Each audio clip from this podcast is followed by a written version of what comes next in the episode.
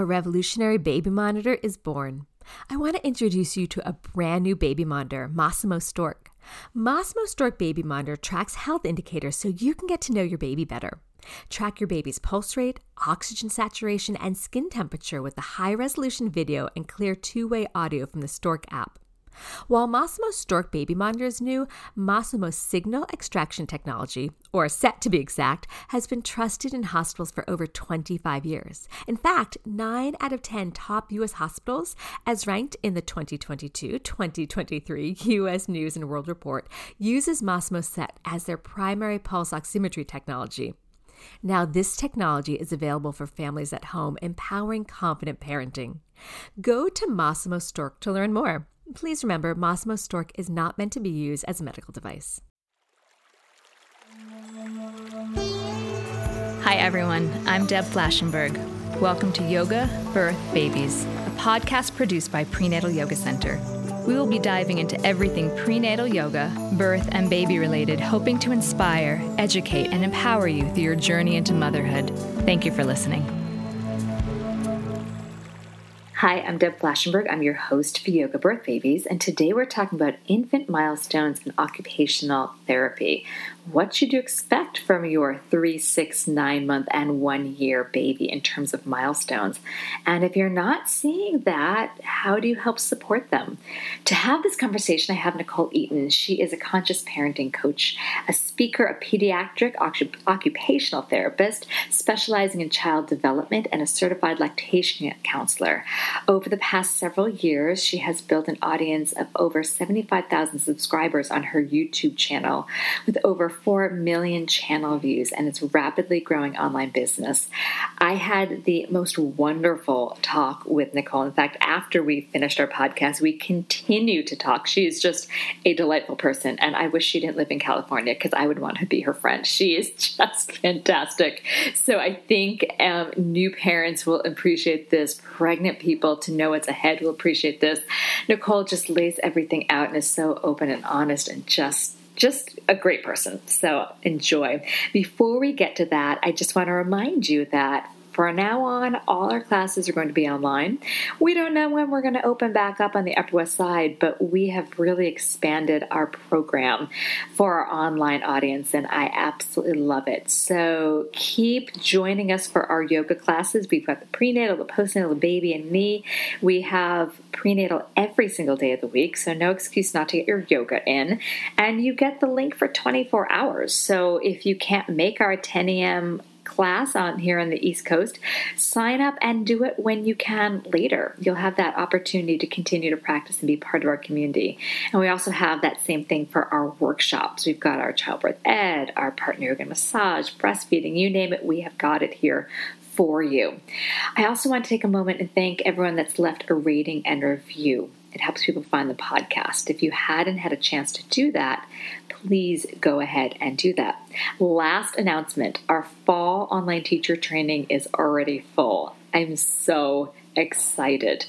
We are possibly doing a winter online, but again, we'll also be doing our spring, hopefully in person, if not online again. And I think that's because we can't do our traveling. So I think that's what's going to have to happen. I don't think uh, traveling to the different parts of the country right now would be a good idea. So if you're thinking that you want to explore the P Y C methodology, we got you covered. I hope you join us. All right, I'm going to take a super quick break. And when I come back, please enjoy my conversation with Nekole. A revolutionary baby monitor is born. I want to introduce you to a brand new baby monitor, Masimo Stork. Masimo Stork Baby Monitor tracks health indicators so you can get to know your baby better. Track your baby's pulse rate, oxygen saturation, and skin temperature with a high-resolution video and clear two-way audio from the Stork app.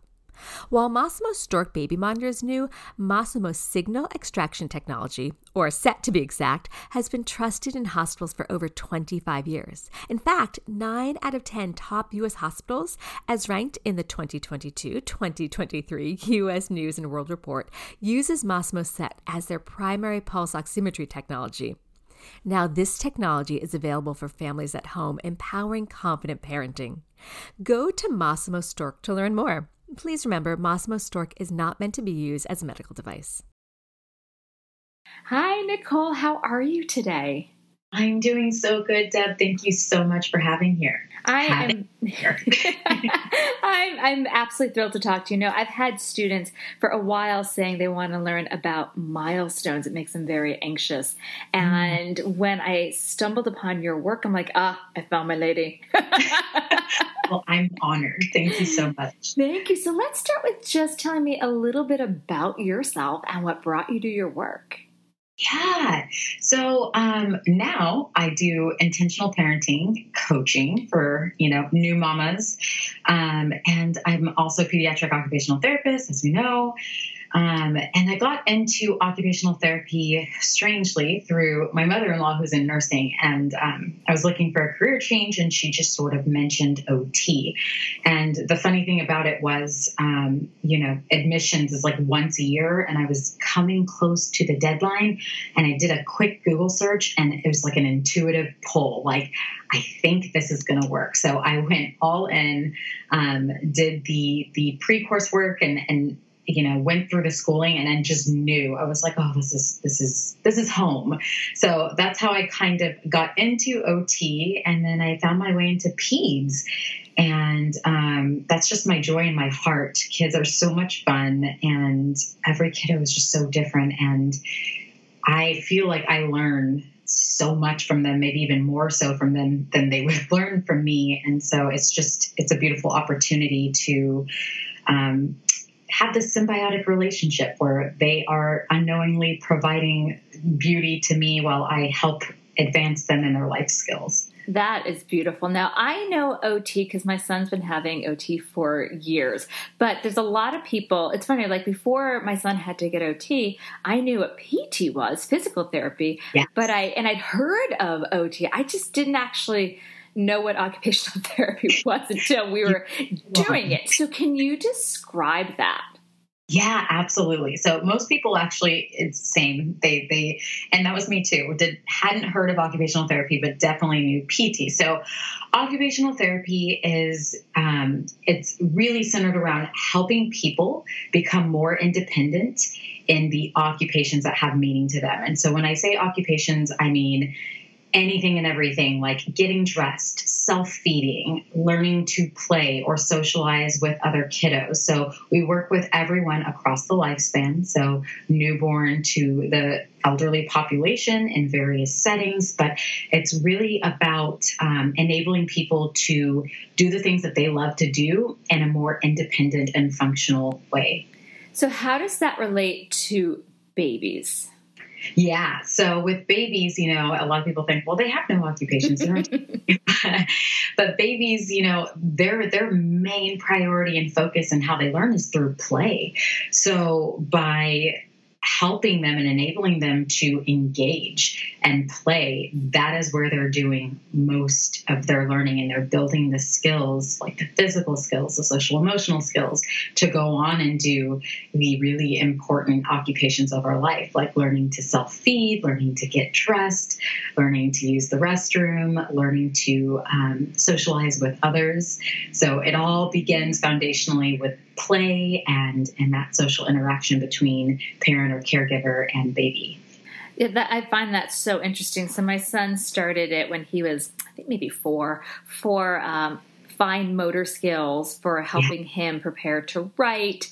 And I remember they would do things like obstacle courses. And it was really, he actually, I when they said we're going to do this, and the great thing about New York City is they handed out like hotcakes. So we got it there um, through the Board of Ed. I thought it was going to be a fight to get him there. Not at all. Like, he's like, okay, great, let's do it. Like, they, awesome. they made it really fun. And I think that helps kids when they're older. But I guess that's also, um, for today's podcast, really focus on babies. So, because babies, you're going to pick them up and bring them. They don't get much of a choice. So how can O T, well, I guess maybe even, let's start talking about, I was going to say, how can O T help babies reach milestones? But maybe we should just even talk about what are milestones? Yeah, that's a great question. So milestones are kind of like these these big developmental moments that tend to happen um, universally for for babies, um, typically developing babies. And so when you think of milestones, I mean, you know, in an adult, we think of milestones as like, uh, you know, getting married, having a baby, you know, moving across the state. Um, and with our little ones, you know, you you. their milestones consist of like holding their head up, or, you know, learning to sit up, learning to bring food to their mouth, um, pulling to stand, crawling, eventually walking. So these are like the major developmental milestones um, in infancy. So then how can, how can O T work help them find that? And also, do we, I'm wondering, because I feel like our culture is pretty fast paced, are there variations and expectations? Are people perhaps pushing or have this idea of having to reach milestones earlier than someone should? I guess that's a multi-question yeah. question. No, it's a, I'll, I'll, so I'll tackle the uh, second part of your question, and then you okay. can remind me of the other one, just in case I forget. I am almost six months pregnant, so, you know, starts to get a little loose. But um, so for the second part of your question, yeah, I, I think that, well, and it was such a big piece of my motivation to start the YouTube channel, because um, there are a lot of parents who just don't know what to expect developmentally. And so when you are just watching and comparing your child's development to your, you know, friend's child's development, or a kid you see at the park, um, it can become overwhelming. And you might think in your head, like, oh, wow, look at that kid who's, you know, climbing up the slide backwards, and my kid's not doing that yet. Where if we don't have the foundational piece of understanding how typical development unfolds, then, you know, you might be comparing apples and oranges. Some kiddos may be doing things um, way ahead of schedule, and it doesn't mean that your child is not on track. So, um, yeah, I, I, I love and support parents just kind of having that basic understanding of, like, what is typical development? That way I don't get in my head and I don't get overwhelmed trying to push my child when really they're doing just fine. They're, they're doing great. Are there universal, and then I'll get back to that other question I had, but are there certain universal milestones? Because we're all human, but at the same yeah. time, I feel like certain places push other things. Like some places push reading earlier than others, and solids. So Are yeah. some more social and more, and some just universal, because again, we all have more or less the same body? Right. Yeah, that's a really great question. So with the developmental milestones, how um, how the, you know, knowledge is broken up is into like the five main categories. And so within that, you have fine motor skills, gross motor skills, language, cognitive skills, so like our ability to problem solve, and then we have the social emotional skills. So I think those five categories are the universal categories. And within them, you know, um, you have, as you're saying, like the ability to, for babies towards one year, like turn a page in a book, you know, so, and of course reading is going to be later on, but yeah, these are supposed to be universal, typically developing um, kiddos milestones, you know, for the category per age. So that way, uh, but again, you know, as you mentioned, it's a really great point. Like culturally, um, some people may prioritize a category or a set of developmental skills over others. You know, um, I know that here in the state of California, uh, there's now a really big push for social emotional skills. Whereas I feel like that was kind of on the back burner before. A lot of people had to focus on, obviously, the gross motor skills. Like those are the more obvious developmental milestones. Like, is my baby crawling? Is they able? Is he able to roll or sit up? Um, but the social emotional skills are so important. Such a huge foundational piece in terms of um, thriving in all the other aspects. So um, California is dumping a lot of funding into making sure that little ones are, are, are on track in that specific category. So these things sort of ebb and flow, I think, with time and, of course, culture as well. But, um, you know, these were the categories set up to sort of cover the universal developmental milestones that, that babies will go through. Can you expand on the social emotional? I find that really fascinating.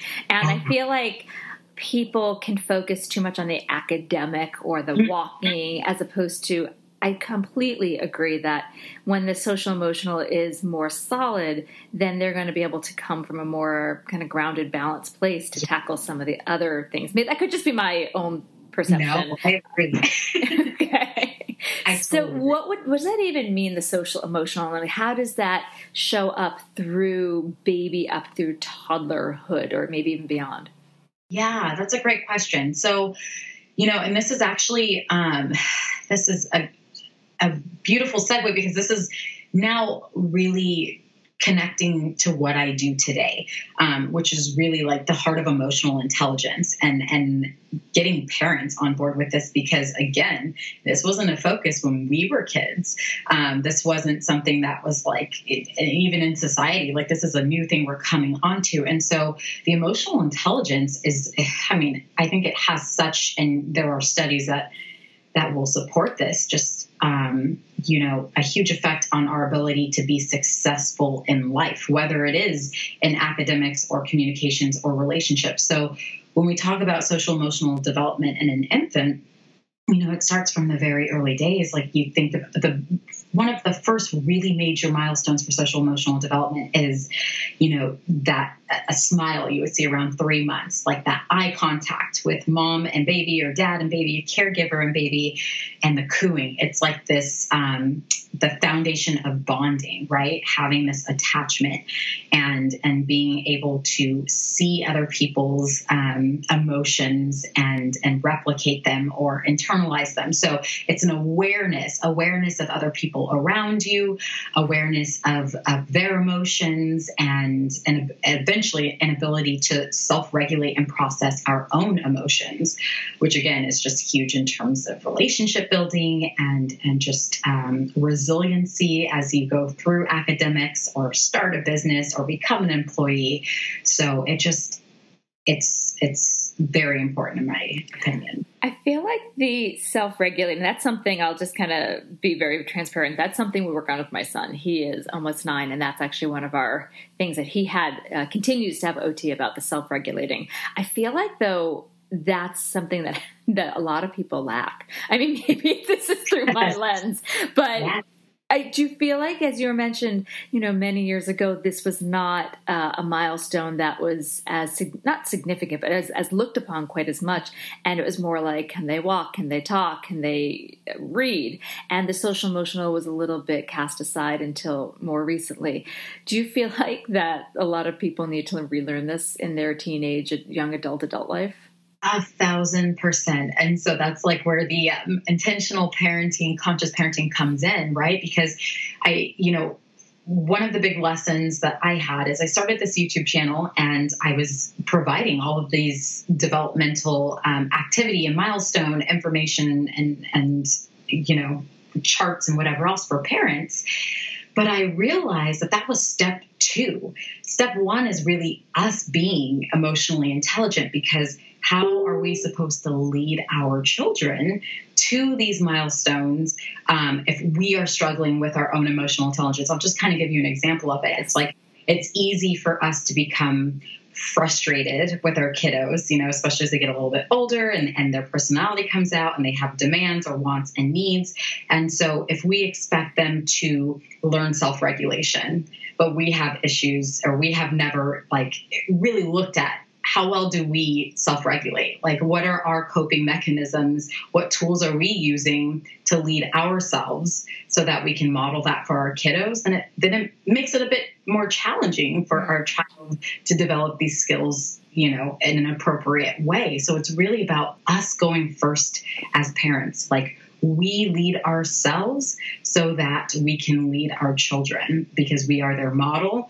And, um, yeah, so I, I would love to see this. And I feel like it is starting to come online and people are starting to say like, oh, this is, this is huge. This is a game changer. And if we can integrate, the sooner we can integrate that and embody that for our kiddos, I think we'll see a huge shift in, in, in our, our kiddos' social emotional development. I, I absolutely completely agree. I feel like in this time, time that we've been kind of cooped up at home, my fuse has gotten kind of short, mm-hmm. and I find myself calm, calm, calm, then explode. And I'm like, and now I see my kids starting to do that. I'm like, oh, Deb, check yourself, check yourself. Because they really are following what I'm doing. But that requires a lot of somebody recognizing that. Do you feel like the, for the majority of the people that you work with, they recognize the modeling that needs to happen? Yeah, no, I, and I just, to be a thousand percent transparent, like I am with you. It, we, it's these times are like one of the most challenging things we've ever come across as, as parents, you know, it's like, um, uh, Kai, my son, who's four, his, we got notified his school's canceled for the rest of the year. I'm six months pregnant. So like the hormonal cocktail and also trying to be aware and intentional, like it's a challenge. Was there a little breakdown? Not, Did you yeah. have a momentary little breakdown? I, every day I do, I feel my patients just wearing a bit thinner, a bit thinner. But I think the beautiful thing, and I always liked to like to state this very clearly, is it's not about perfection. It's, we will never be perfect. That is not the goal. I, I just think the beauty is in awareness, as, as you were saying. We can train ourselves to become more aware because a lot of our reactions are um, unconscious. You know, it's deeply like ingrained. We're just triggered, you yeah. know, and then it comes out. And so the more we work on our conscious awareness, at least we're able to have that like little gap in time where it's like, okay, I feel that I'm triggered. Let me take a breath or do something different. And, and that muscle becomes stronger the more that we are using it. And so, um, you may have to re-ask your question because I think I lost it. Oh, no, it was, no, that was fine. It was more just like um, how we as parents, how we can start to notice these things. Because I think sometimes when we're brand new parents, you know, I'm not brand new. I've been around doing this for a bit. Um, but as a brand new parent, your focus is so much on developmental for your kids that yeah. you can kind of forget that you have to flex that muscle as an adult. So yeah. I guess bringing it, self-awareness can be really hard for, yeah. a lot, for many. It, yes. And, and it's like, it's a commitment, you know, it's, it's, I like to compare it to like the practice of yoga, you know, it's like, there's no destination. It's a lifelong practice, you know, and maybe you have ebbs and flows. You, you, you may have uh, periods of time where you're very consistent and then you may fall off, and like, that's cool. And this is the same thing. It's, it's like this lifelong commitment to just, um, to doing better.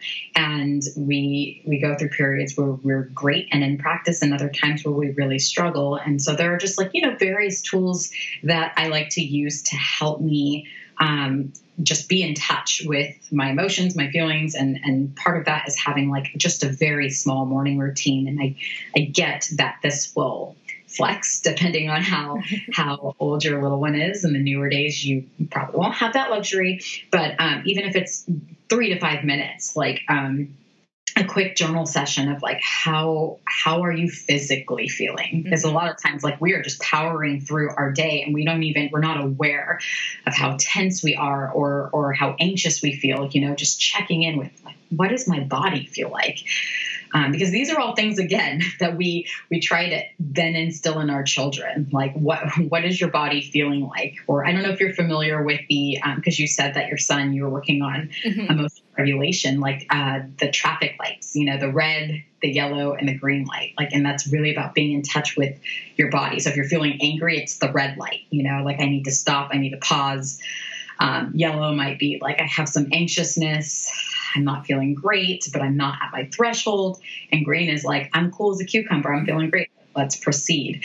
So honestly, it's like going back to the basics of this, because again, this isn't stuff that most of us were taught in our childhood, you know, so building that foundation. That is wonderful. In fact, I'm going to, I have heard of the, the stoplight. I think I'm going to revisit that. And a lot of this, it's stuff that we can, even if someone doesn't necessarily need O T per se, a lot of it's just great for connecting to one's body and emotions, especially little, little, little kids. So I did have a question when I was thinking about milestones. I remember, again, as a first-time parent, I got all the books to all the classes. I remember this one book, it was like black and white with shapes, and it was supposed to help. I don't even know what it was supposed to help in honesty, but it was supposed to be like an educational toy. And I was all about, for the first, for the second child, it was very different. But I, I I researched all the educational toys, and they all had to be wooden, and they all had to be, you know, like, I kind of went over the top. Do you think I'm such, I love it. I'm such a cliche. I'm actually embarrassed. And then there are all these classes. Like, what are your thoughts on on those type of things?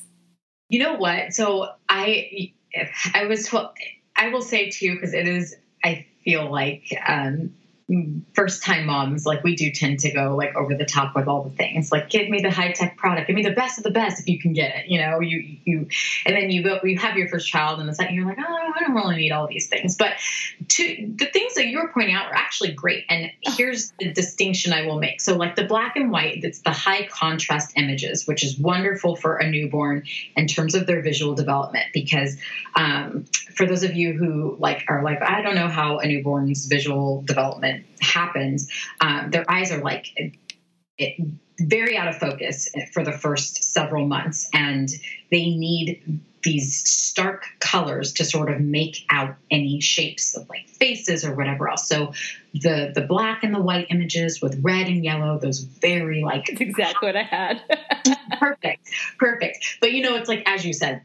And I was the same way. It's like, oh, we're going to, ooh, the, look at this beautiful one. Whereas like we can make it at home if you want, you know, you can literally color in images. So you can do this like low tech, you can do this high tech. Um, so, you know, it's not like about going out and buying the most expensive thing, but like that's a great developmental tool, you know, and it, it aids in helping your baby eventually learn to track an item, which means like if you were to move it slowly across their field of vision, uh, by three months, we're going to see them start to turn their head and follow the image that you're moving across their visual field. So that's a great thing that you did. That's a wonderful thing that you did. But yeah, I, just to your point, it's like we, it's easy to go overboard and it's easy to think that we need all of these items.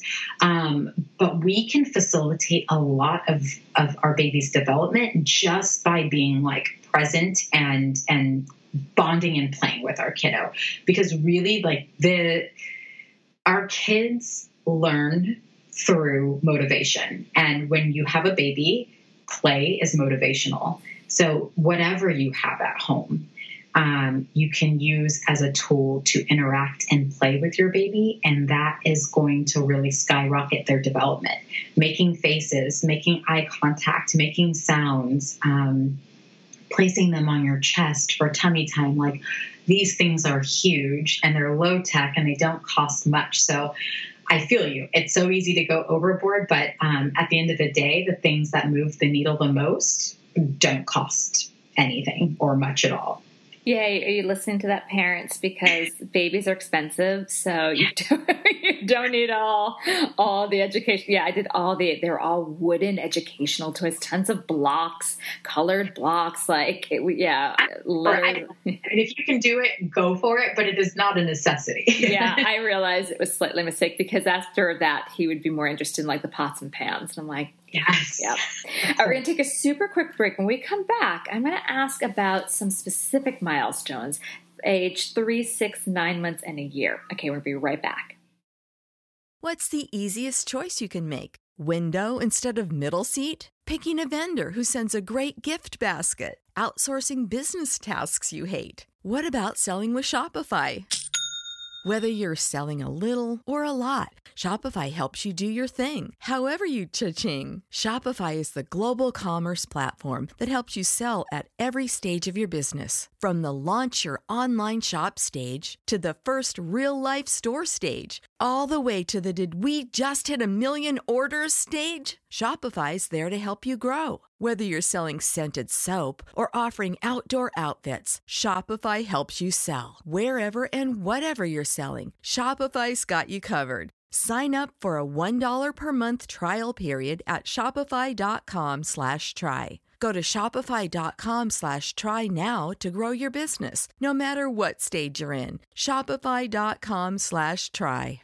What's the easiest choice you can make? Window instead of middle seat? Picking a vendor who sends a great gift basket? Outsourcing business tasks you hate? What about selling with Shopify?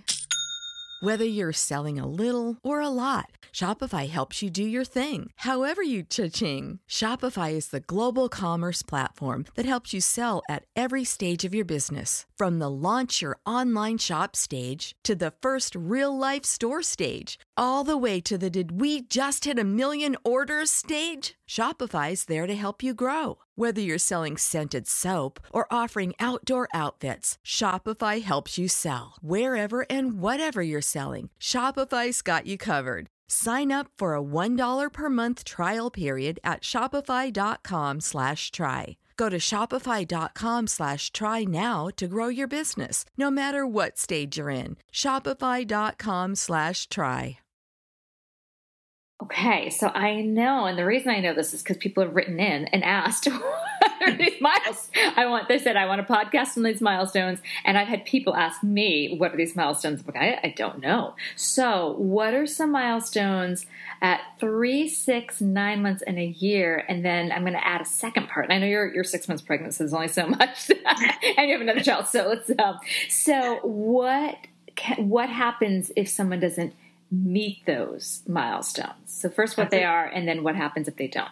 Okay, perfect. So um, at three months, um, we actually kind of touched on this before the break. Three months, you're going to start seeing your little one visually track items. So again, if you're moving like one of those high contrast items or a toy across their visual field, you're going to start to see that their eyes are going to follow the path of the movement. Um, three to four-ish months, you're going to see that your little one's able to grasp and hold an item like a rattle in their hand. Um, you might hear cooing and see smiling when you're making eye contact. So that social emotional development is starting to come online. Um, and then you'll see m- much more stability in, in the head and the neck. So less bobbly and a little more control around three months.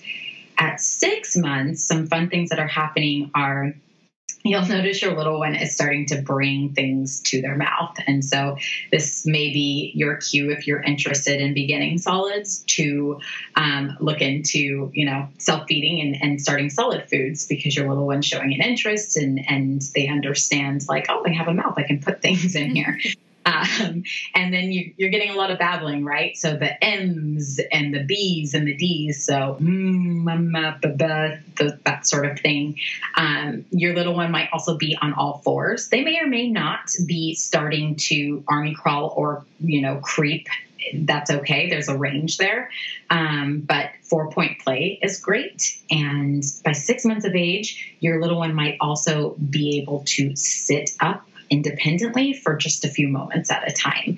So again, with all of these, there are ranges, so keep that in mind.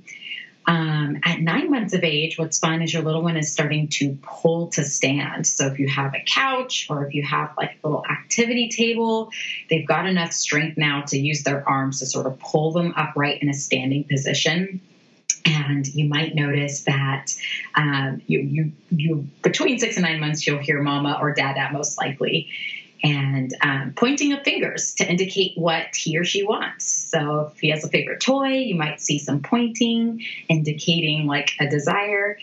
And then um, around one year, so between nine months and a year, your little one's probably cruising, which means like not only are they pulling themselves up to stand, but now they can hold on to like the edge of the couch to sort of walk alongside, holding on, or another piece of furniture.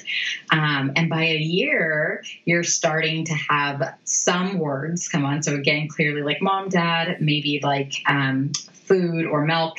And then you have some babies that are taking steps. Again, all of this is a range. Um, so if your kiddo's not there yet, that, we'll get into that. Um, but yeah, those are some of like the really big milestones that, that come online between newborn and one year. Yeah, I remember my son starting to walk right before a year, and it occurred to me at that moment where he started to walk, I'm like, I need to buy shoes for him. Like, it didn't even occur to me for whatever reason that he actually needs shoes. Um, like, oh, it's a whole new world. But I know, yeah, yeah. And then my daughter started to walk a little after that, and one time I just kind of pushed her down. I'm like, I don't need you walking right now. It didn't stop her, but...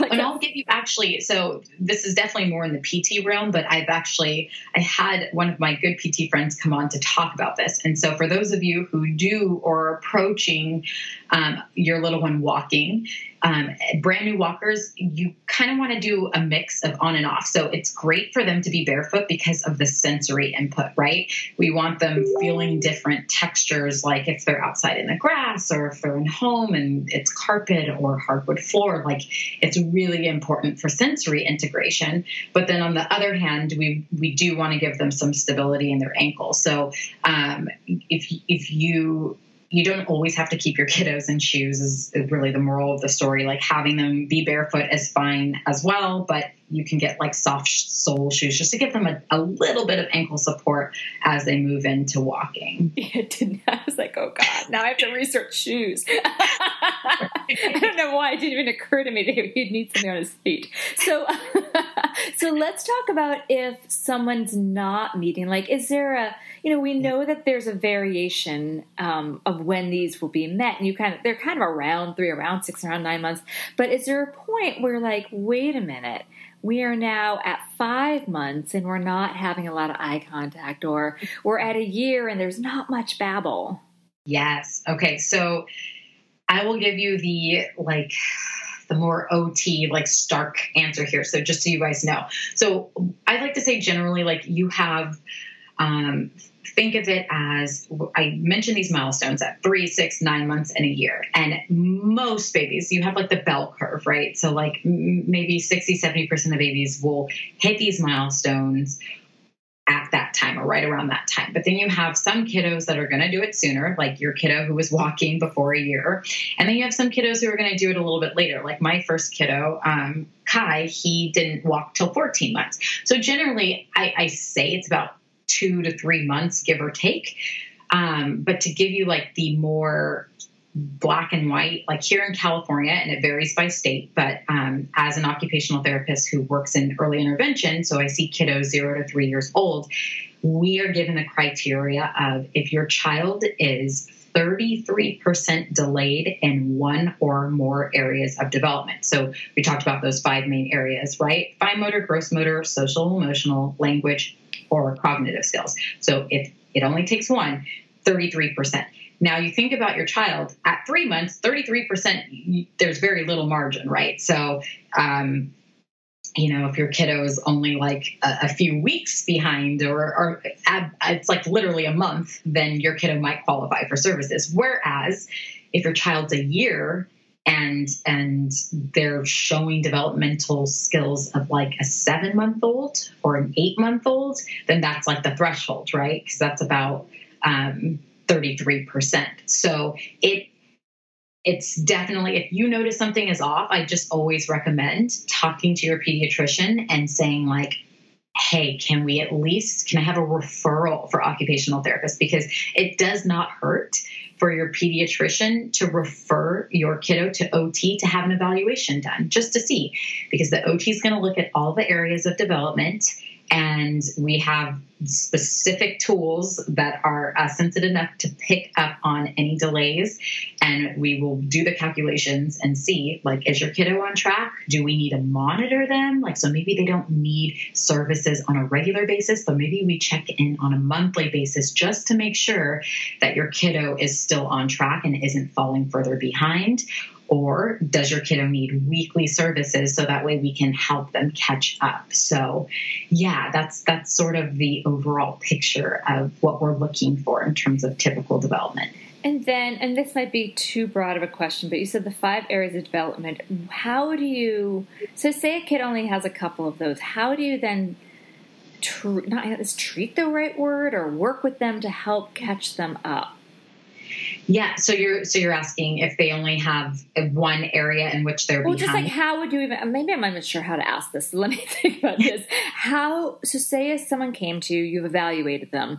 What are some things that you can do with a three, six, nine month, one year, two year, like, you know, they're, they're, I guess, cognitive skills are, are different than an older child. How do you, how do you work with the baby?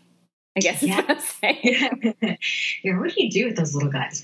Um, again, so it's all play and it's all play based, right? And so, for instance, if I am trying to, let's say the younger kiddos, maybe we have a kiddo who is just showing weakness in their muscles. So they they may be a little floppy. Um, tummy time is a nightmare. Um, you know, it, it's just they need some strengthening.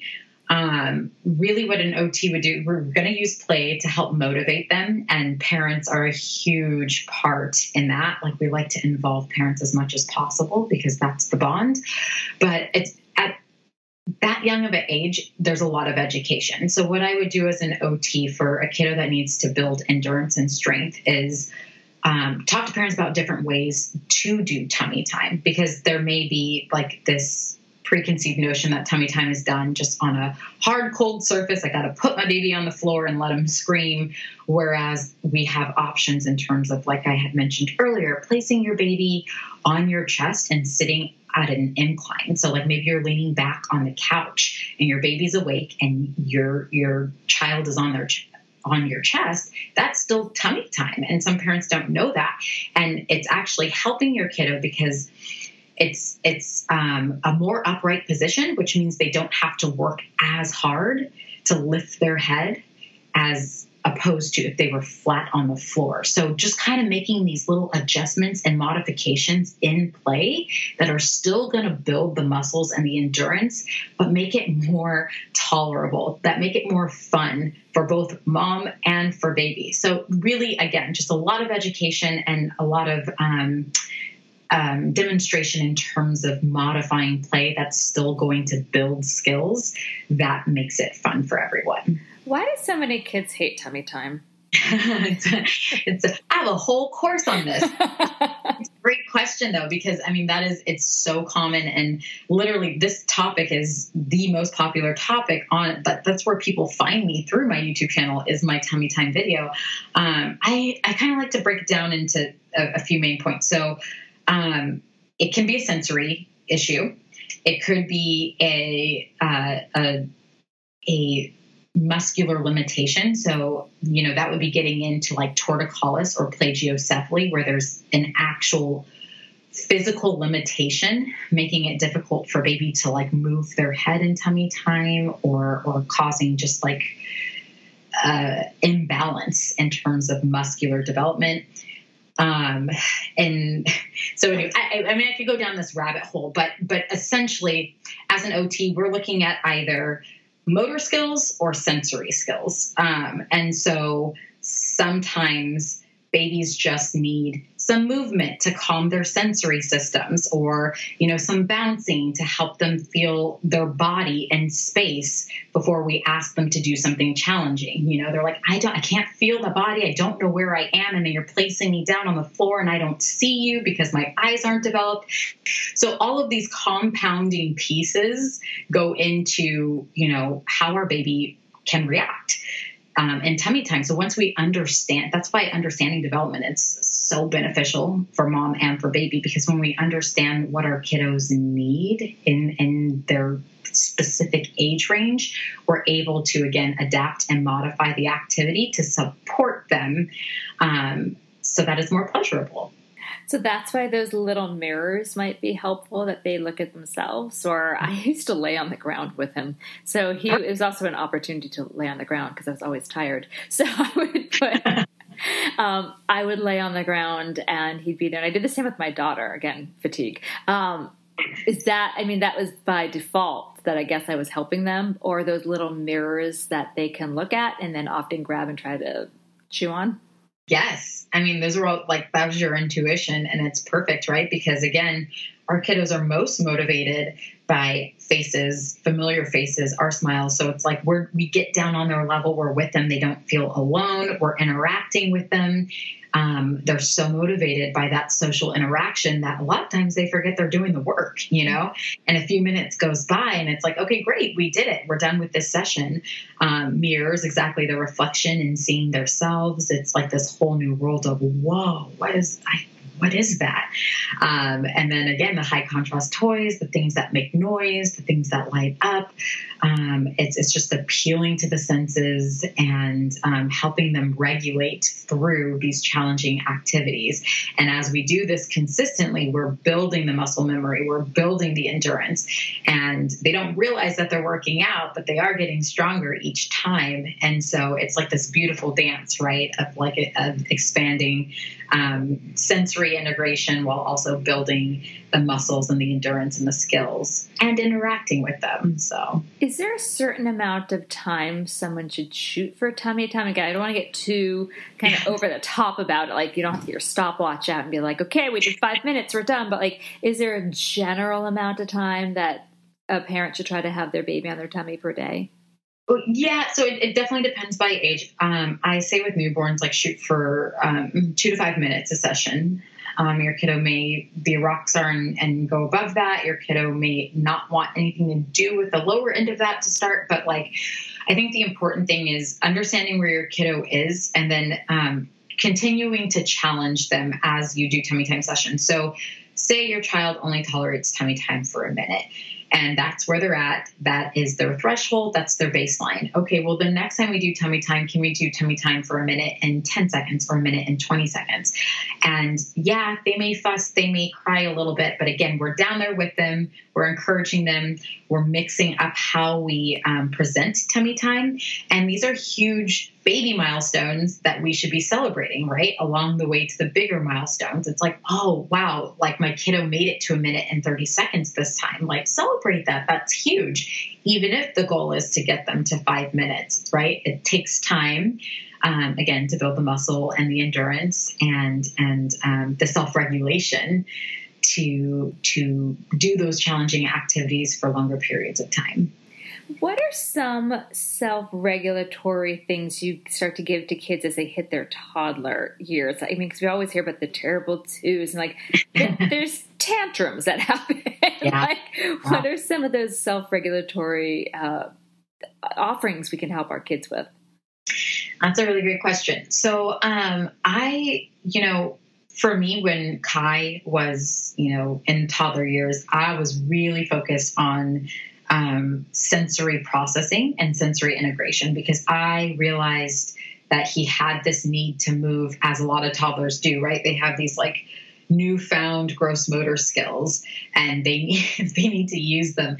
And so I noticed that some behaviors would increase when he was actually seeking um, some sensory component. So for instance, like I noticed he really loves to crash, and uh, parents will ask these questions like, my kid crash, loves like run into a wall.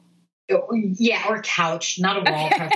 Like, you know, jumping on the couch, jumping off the couch, okay. Jumping on the bed, you know, like just all over the place. And parents are like, what do I do to contain my kid? Um, well, as an O T, we look at that and we go, oh, that kid needs some prop work, as that's like the slang word. And that, that just refers to um, they are seeking proprioceptive input, and proprioception is really like us knowing where our body is in space. Uh, so we have these, like I get into the weeds, receptors in our joints that basically tell us where we are in space. And if we aren't getting enough input, we may seek that by going above and beyond, like crashing into things to feel where our body literally is in space. So as an O T, we have tools to help kiddos get that input in a more safe way. So like I was using things like um, the blow up bounce horses, like the, you know, the, the ride or the roadie donkeys and stuff like that. And I, I promise you, and I have videos on this, so we'll link the YouTube yeah. for any parents who are looking for this later, but I would see him calm in an instant. And I would use this tool before we were doing something like a fine motor activity or sitting down to have meals together. Because, you know, if your child's up and squirmy and can't sit down at the table for long, then like maybe that's something to look at. Like, do we need to give them some sensory needs, or they have some gross motor needs that, that need to be addressed before we ask them to like sit still and concentrate on something. So that can absolutely help with the emotional regulation, right? Because when their body feels calm, then they feel calm, and then they can kind of move into what it is we need them to do. Is that the same idea of the weighted blankets? I've always meant, I always, I have wanted to get one for my son forever, and I have not, but I've seen them. It's going to sound like such a commercial. I've seen them on T V, um, but I've not seen them. And they seem, and I know that when I'm upset, I mm-hmm. like the weight of a heavy blanket on me. Like I can't even sleep, even the hottest days. I need something more than just like a sheet. So is that because it helps our, it helps us feel our body and helps ground us? Or am I making this up? No, you are not. Yeah, no, that's exactly what it is. And I actually even have an adult weighted blanket now too. And, and people, I mean, you, people who have used them and, you know, find them effective will swear by like it calms anxiety. I find I get deeper sleep. Um, so yeah. And I mean, and it goes back to even with the infants, like the swaddling, right? It's mm. the, the container and feeling like held in space and being able to, again, have that sensory input up to the brain of like, I know where my body is. I don't feel like I'm falling. Um, I, I have some regulation here. So that's exactly what it is. That's another tool that is used, or like a weighted vest, compression vest. So there's, there's a lot of different ways to, to get that input, um, to help us feel safe and calm our bodies. That, okay, I'm starting to put dots together. There was a boy in my son's preschool that would often want to wear a weighted backpack. Like it, mm-hmm. it was like his thing. He'd get upset. He'd go put his backpack on. So it's mm-hmm. probably some sort of sensory thing. Yeah. Yep. Yeah. Um, because the, the weight has, for most people, a very calming effect. Um, it's like getting a big bear hug, you yeah. know? It just literally calms our nervous system down. And then we're able to like take that breath and like come back to the moment. Mm-hmm. Oh, this, I'm finding this so fascinating. I think I missed my calling. I should have been either an O T or P T. This is so fascinating to me. All right, before we take a break, is there anything else about milestones that I haven't asked that you're like, Deb, you got to get this into the podcast? Deb, you asked a lot of great questions. I don't like miss anything. All right. So when we, we're going to take a break, when we come back, if there is one tip or piece of advice you'd like to offer new and expectant parents, we'll be right back. You've worked hard for what you have, your money, your assets, your four oh one k and home. Isn't it all worth protecting? Nearly one in four consumers have been a victim of identity theft. LifeLock Ultimate Plus helps protect your finances with up to three million dollars in reimbursement. LifeLock alerts you to identity threats you might miss. And if your identity is stolen, your dedicated U S-based restoration specialist will work to fix it. Let LifeLock help protect what you've worked so hard for. Save twenty-five percent off your first year on LifeLock Ultimate Plus at LifeLock.com slash aware. Terms apply.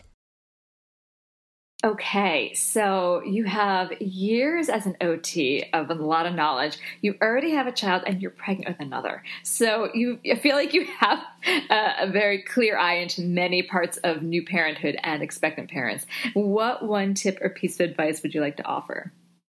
Yeah, you know what? Um, this, this is something that I thought about recently and, um, again, did a video on. And the one tip I would offer is allow evolution in parenthood. Um, I think it's easy to have this fixed idea before you have a child of exactly how it's going to go down and what kind of mom you want to be or dad you want to be. Um, I know that it was so easy for me to judge parents before I became a parent, even though I didn't like to think of myself as a judgy person. Um, and, you know, maybe when you go into parenthood, you, again, it's like you have all of these ideas and, and you want to operate in this fixed way, but allow evolution to happen, because as we step into our new identities as mom or dad or caregiver, and we, you know, we're evolving and we're changing as people. So, so is our child right before our eyes, right? Not only developmentally, but it's like we're seeing their personality emerge and their desires and their wants and their needs. And again, it's, it's this dance that we get to do. And so having flexibility and, and being able to say, maybe what was a priority for me when my child was an infant isn't a priority now that they're three or four. Like we've kind of outgrown this or we've evolved past this. And um, yeah, because I think it's easy for parents to sometimes feel shame or guilt or feel like a hypocrite. Like, you know, I'll give you a quick example, like um, screen time. You know, it's like that was something. You say that, I laugh because that is always a fight in my house. So I am so excited to hear your thoughts. So go, go. Tell me about screen time. Screen time. Yeah. Like that's what, like, and especially for me as a professional, that where it's like, okay, I've got like information and research on this. Like I know. And it, you know, in the beginning it was like, nope, not doing it at all. Nope, nope, nope. And you know what? It, first of all, it's not for the parents who manage that. I tip my hat to you, but like for a lot of us, it's not realistic to not have any screen time. Um, but then also you, you need to be adaptable and flexible. And here we are in the middle of a pandemic and many of us are trying to work from home and, and also be parents. And so it's like, you know what? I'm not going to beat myself up about this if my child watches a movie right now. Well, I either take a moment to collect myself or do something for me, you know? And so, and, and trusting, saying like, my child's going to be okay. Like we've got this, you know, um, I'm doing a lot of other amazing things in my kid's life and, and they're going to be a well-rounded, beautiful human. So just, just allowing that flexibility and that evolution to take place and, and knowing that you've got this. I can't tell you how much I appreciate hearing that. I like, I really, I'm being so authentic. Like it is the biggest struggle in our house is the conversation about screen time. And I feel, I feel like you just gave me a little more permission to, to open that up. Cause I always like, no, we have to read. We can't do this. And it's always a fight. I want to watch. I want to watch. So whether nothing else happens, whether no one else gets something from this podcast, I feel that I've validated. So, Nekole, I cannot thank you enough for that. Of course. You're doing amazing. mm, that's questionable. All right. So where can people find your work? Yeah. Okay. So I am, my website is w w w dot nicole amber dot com. And I spell my first name a little differently. So it's N E K O L E and Amber is A M B E R. So there you can find ways, free resources. I have a, a podcast link there and my YouTube channel link is there, as well as courses, or if you want to do coaching, you'll kind of find everything there. But I'm also on social media. So on Instagram, I'm at Nekole Amber. Nekole. Let me check. You might have to edit. What am I? I think I'm Nekole.Amber. Hmm. Yeah, I think I'm okay. So it's at Nekole.Amber. I'm also on Facebook. You can find me um, Nekole Eaton, last name E A T O N. And then on YouTube, that's where all of the good, amazing free resources where I collaborate with other child development experts who are awesome. If you type in Kids O T Help, like occupational therapy, O T help, you will find me and you will find over one hundred fifty videos to help guide you through this process. They um, are great, those videos. I took a, when I was prepping for our conversation, I took a deep dive into those videos. And if you notice your numbers going up, it's because because I was watching them all. Um, they're really great. And it's the kind of thing, first of all, thank you for putting free content out there. That's so generous of you. And it's just a great place for people to start. I wish I had something like that as a new parent, because there can be such stress and pressure to be like, oh, my kid has to meet this milestone. What are these milestones? And you really, you just make it so digestible.